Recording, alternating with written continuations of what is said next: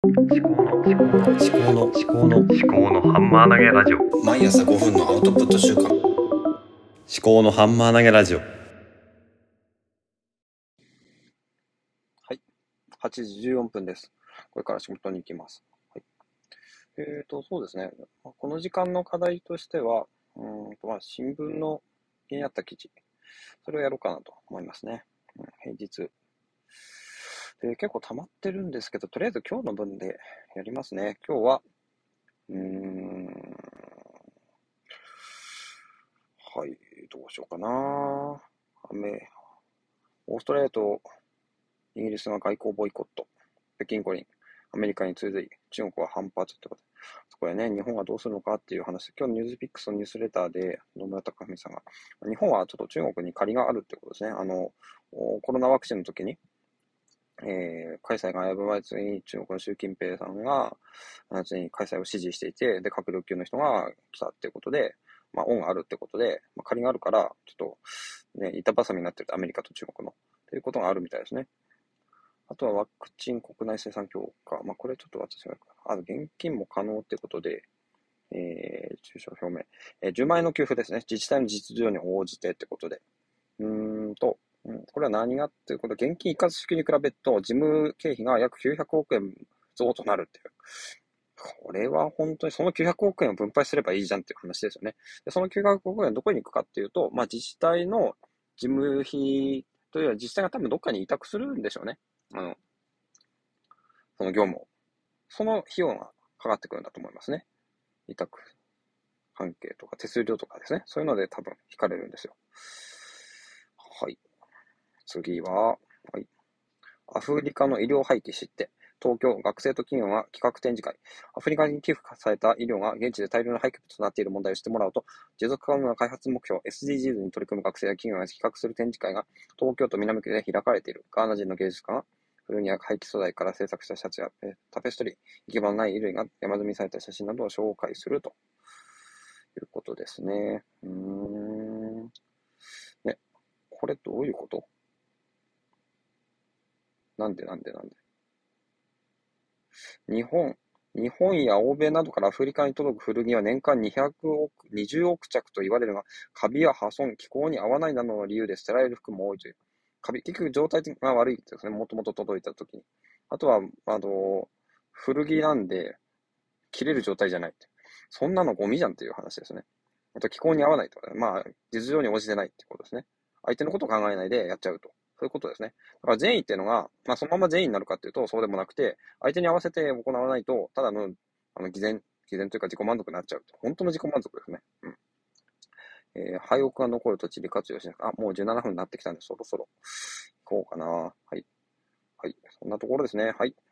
今日も行ってきます。ではまた。はい。えー、18時11分です。えっと、今日も一日お疲れ様です。あと、家に帰って子供の世話をして寝るということですね。明日は図書館に行く日です。はい。えっと、まあ、2週間前に書いた本、まあ、ほとんど読めてないですけども、まあ、図書館というのは立ち読みの延長線だということが私の持論がありますので、まあ、明日はですね、なんか話できればいいのかなと思うんですけども、はい。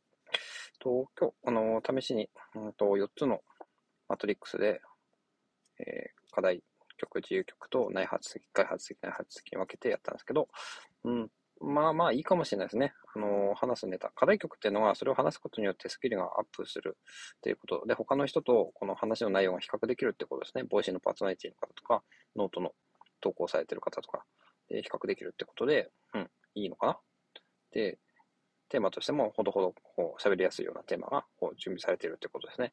あと、まあ新聞記事も、ちょっとね、あの課題曲、外発的課題曲ということで、あの毎日出てくるニュースについて気になるニュースを書いていこうか、あの話していこうかなと思います。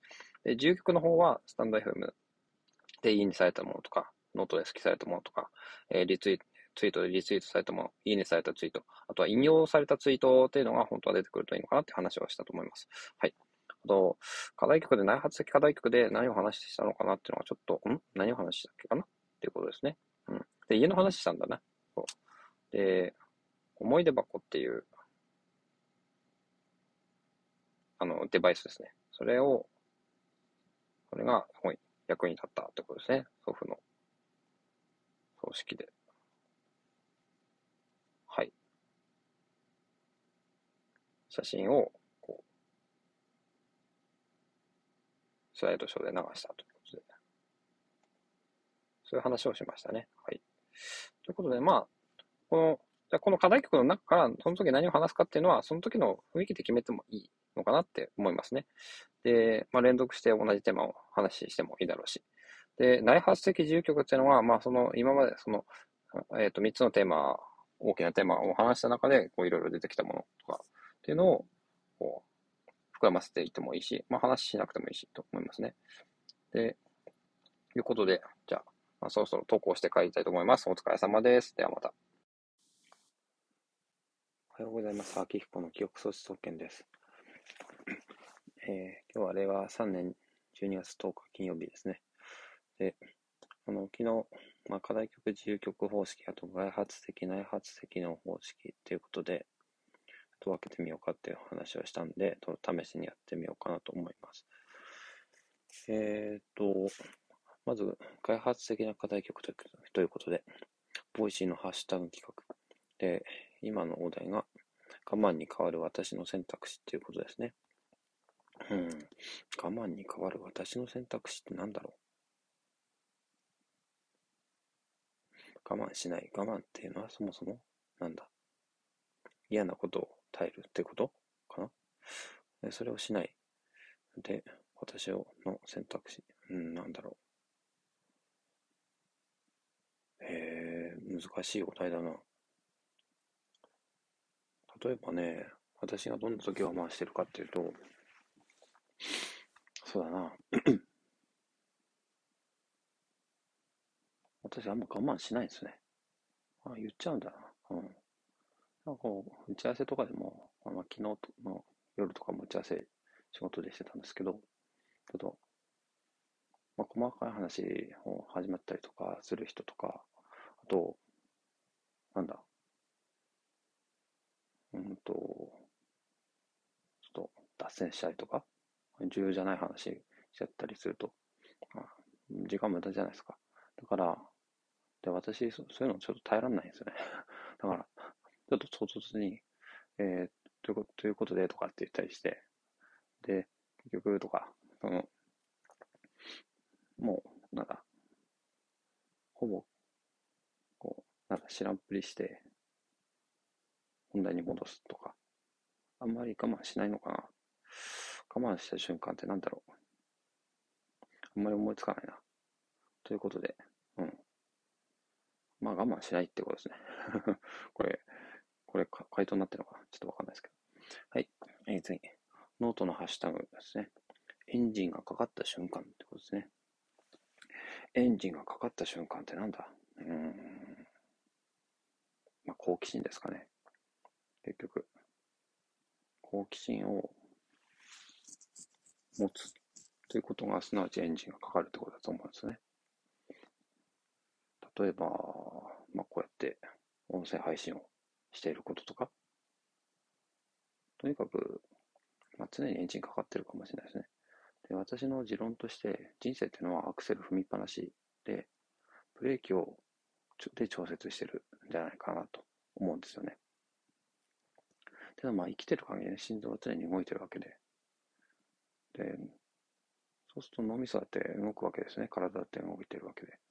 で、動かないようにブレーキをかけてるのか、それともブレーキを外して動き出すのか。だから、なんだろうね、動き出す、エンジンはもう常にかかってるんですよね。だから、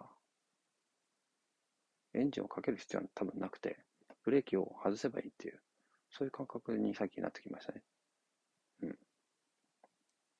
だから、例えば、こういう音声配信とかも、やろうかな、やめようかなとかって思ってるっていうのは、まあ、やりたいっていうエンジンはそもそもかかってて、それにブレーキをかけてるっていう。だからブレーキ外せば、まあ、自然と始めるっていうことですね。うん。そんな感じ。えーと、あとはですね、まあちょっと課題曲、どっちからいこうかな。まあ内発的課題曲っていうことで。うん。最近ね、あのー祖父が亡くなって、まあ、ちょうど昨日で1週間だったんですよね。で、本当あっという間ですね。で、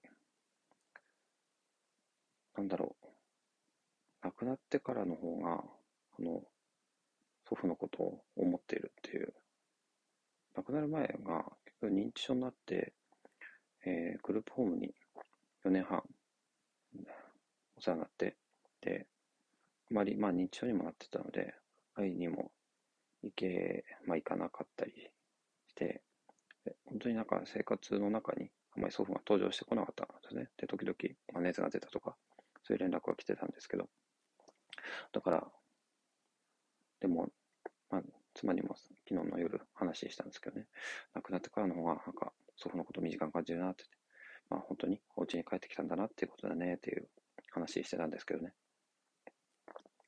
で、まあ祖父に対するイメージも、なんか、結構悪かったんですよね。に対してきつかったりとかするし。でも、まあ、今回あとはそうですね。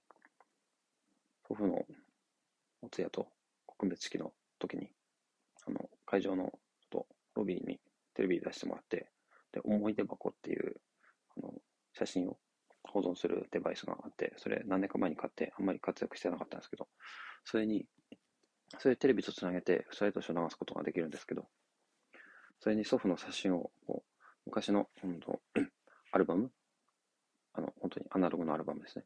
そ、それを引っ張り出して、お通夜の前の日とかに、で、あの、Google のフォトフォトフォトスキャンっていうアプリで、片っ端からスキャンして、それを思い出箱に入れて、それをあの家のテレビとか、あの、最上のテレビとかで流して、それは本当にね、あの、みんな喜んでくれたし、私も自分でやってよかったなと。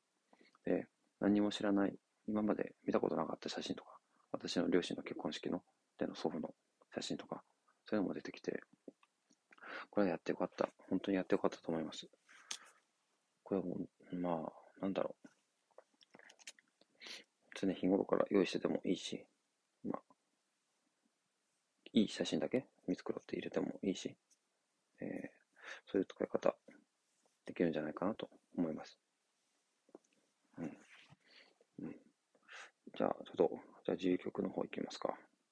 えっと、今ね、この音声配信っていうのが、あの、アンカーのポッドキャストで、まあ、主にスポスポティファイポッドキャストでの配信と、あとスタンド F での配信、両方やってるんですね。で、それどうやってやってるかっていうと、あの、Just Press Record っていうアプリで録音して、それを外部音源として上げるっていう。そうすることによって、両方に同じ音源が簡単に上げられるということですね。で、両方上げると、まあ、Spotify の方ってあんまりまあ反応ないんですね。まあ、で、スタンド FM の方は、なぜか、あの、いいねが結構、時々ある、時々あるっていうか、どうやってこの私の放送にアクセスしてくださってるのか、ちょっとわかんないですよね。私としては。結構、いいねが入ってるんですよ。あと、昨日なんかだと、えー、ゆうさん、声で稼ぐさんが、うんと、音声配信のテーマをマトリックスで整理っていういいね。あと、ブッチさん、えー、という方もいいねしてくださってます。えー、あと、うん、全国ピンポイント予知プラス確率未来自治予報さんという方ですね。まあちょっとこれ、ね、お名前がちょっと面白いですけどね。これね、まあ、ブッチさんって結構継続的にいいねとかしていただいてるんですけど、あと、ポッチさんという方もですね、あと、リカさんとか、村山弘樹さん、ヒロトさん、新妻のなずさん、うん、大林さん、仕事家庭を料理する男子3時のパパ社長講演家さんとかね、うん、ななんでこう私の放送にいいねが入るのかっていうのは私自分でもわかんないですよね。別に、なんだ、フォローもされてないですよね。フォロワーがゼロなんですよ。フォロワーゼロで、なんでこんな聞いていただけるのかわかんないですよね。だから、どうやったらこう聞いていただけてるのかっていうのを逆に知りたいですね。はい。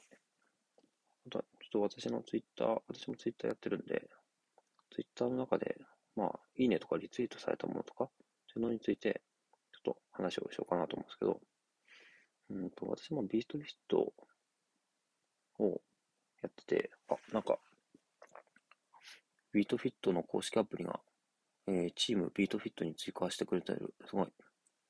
私、あの、スクリーンショットですね、履歴のスクリーンショットを撮って、あの、まあ、ほぼ毎日とかやった日はアップしてるんですけど、それに対して結構ね、あの、どの方だったかな。あの毎回いいねしてくださってる方いるんですけどね。あの、全然フォローはされてなかったと思うんですけど、うん。ハッシュタグで調べて、それいいねするんですかね。なんで私なんかの投稿をいいねしてくれるのかわかんないですけど、あとは何やってるかっていうと、うーん、まあ、伊藤羊一さんとか荒木博行さんとかのそのボイシーパーソナリティの放送の対してボイシーの中でコメントしたことをあのツイッターにも上げてるんですよ。それに対して、あの、いいね、そのパーソナリティの方がいいねしてくださったりとか、リツイートしてくださって、あのリツイートに対して何人かの方がいいねしてくださるっていうことがあるんですね。で、私なんかフォロワーは全然いなくて、フォロワー何人だろう ?20 人もいないかな。当に。あ、19人ですね。うん。で、やってるんですけど、こういう荒木宏之さんとか、伊藤洋一さんがリツイートしてくださると、まあ私のフォロワーはいな少なくても、その、著名な方がリツイートすることによって、あの、拡散されるっていう、うん、そういうことですね。で、メンションでツイートするんで、あの、パーソナリティの方に自動で、美味しいだと。だから、それに対していいねが入ってるっていうことですね。で、うん、そうですね。まあ、いいねの先にあるのが多分、あのコメントをいただくってことですね。引用ツイートとかしてもらうという。そこまでいけば、なんか、人を動かせてるのかなって思うんですけど、私の場合はまだ共感とかまで。だから、まず発信して、共感。発信することによって、共感を受けられると思うんですけどね。その先に、行動が、行動とかになると思うんですけど、結局、まあそこまでいけばアウトプットの価値が、まあ本当に出てくるのかなと思うんですね。だから、あの、ボイシーとかで、あの、インプットして、それを私の中で解釈して、で、発信すると。で、それがツイッターとかに出てくると。で、それが共感してもらえるっていうのは、すごい嬉しいことなんですけど、ありがたいことなんですけど、それに対して何かこう、さらに解釈してコメントしてもらえると、すごく私のアウトプットの目標としては一つの目標になるのかなと思いますね。だからリツイートされて、いいねされて、で、さらに、ま、引用ツイートされるっていうところ、そこまで持っていきたいなと思うんですよね。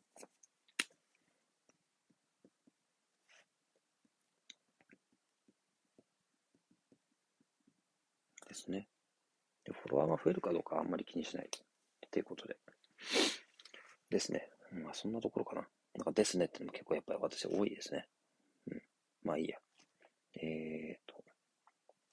あと、あ、スタンド FM のいいところってちょっと、あの、最近あの、気がついたんですけど、音量自動で調節してしてくれるんですね。だから小声で喋っても結構、あの、いい音量で、あの、流してくれる。えーアンカーの方はそういう機能がない、多分私の知る限りないので、その辺はちょっと違う。ただアンカーは、あの、RSS 配信があるんで、それを Day1 に、あの、IFT を使って取り込めるっていう、そういう強みがあるんで、やっぱ両方使っていくといいのかなと思います。で、今まで、あの、スタンド FM にはちょっと朝のやつしか上げてなかったんですけど、まあ、まとめてどっちにも上げた方がいいのかなと思います。で、あと、1日2回とか上げてたんですが、うん、まあ、なんだろう。多分数多すぎても、あんまよろしくないのかなって思ったりもする。で、ちょっと試しに、まあ、朝の配信、あと、出勤前の配信、あと、えー帰宅前の配信、それ3つを合体して、それで、一つの、1日1つの配信にしていきたいなと思います。あと、土方奈美さんが、その、目標として、まあ、1000回の配信をするっておっしゃってたんで、私も1000回の配信を当面の目標にしたいと思います。大体1日1回やれば、3年で1000回。3年、えー、なんだ、続けられるかどうかっていうことになってくるのかな。で、本当は対談とかもしたいんですけどね。なかなかね、とりあえず一人でリズムを整えていきたいと思います。えー、まあこんなところですかね。あとなんだ。あとノートでいいねをもらったものとかについて、もう14分も喋ってる。ちょっとね、喋りすぎかなと思うんですけどね。ノートの、まあいいね、好きですね。うん。あメイプルさんに対して、私がコメントしたものに対して、海さんという方が、えー好きしてくれてます。あと、タモモさん、録音文字起こしアプリ、 Just Press Record、使ってみた、に好きしてくださってますね。うん。最近ノートの投稿、あんまりやってないんで、ちょっと、ノートの投稿をもうちょっと、なんだ、ルーティンにしていきたいと思います。もうちょっとルーティンを整えていきたいと思います。では、また。聞いていただきありがとうございました。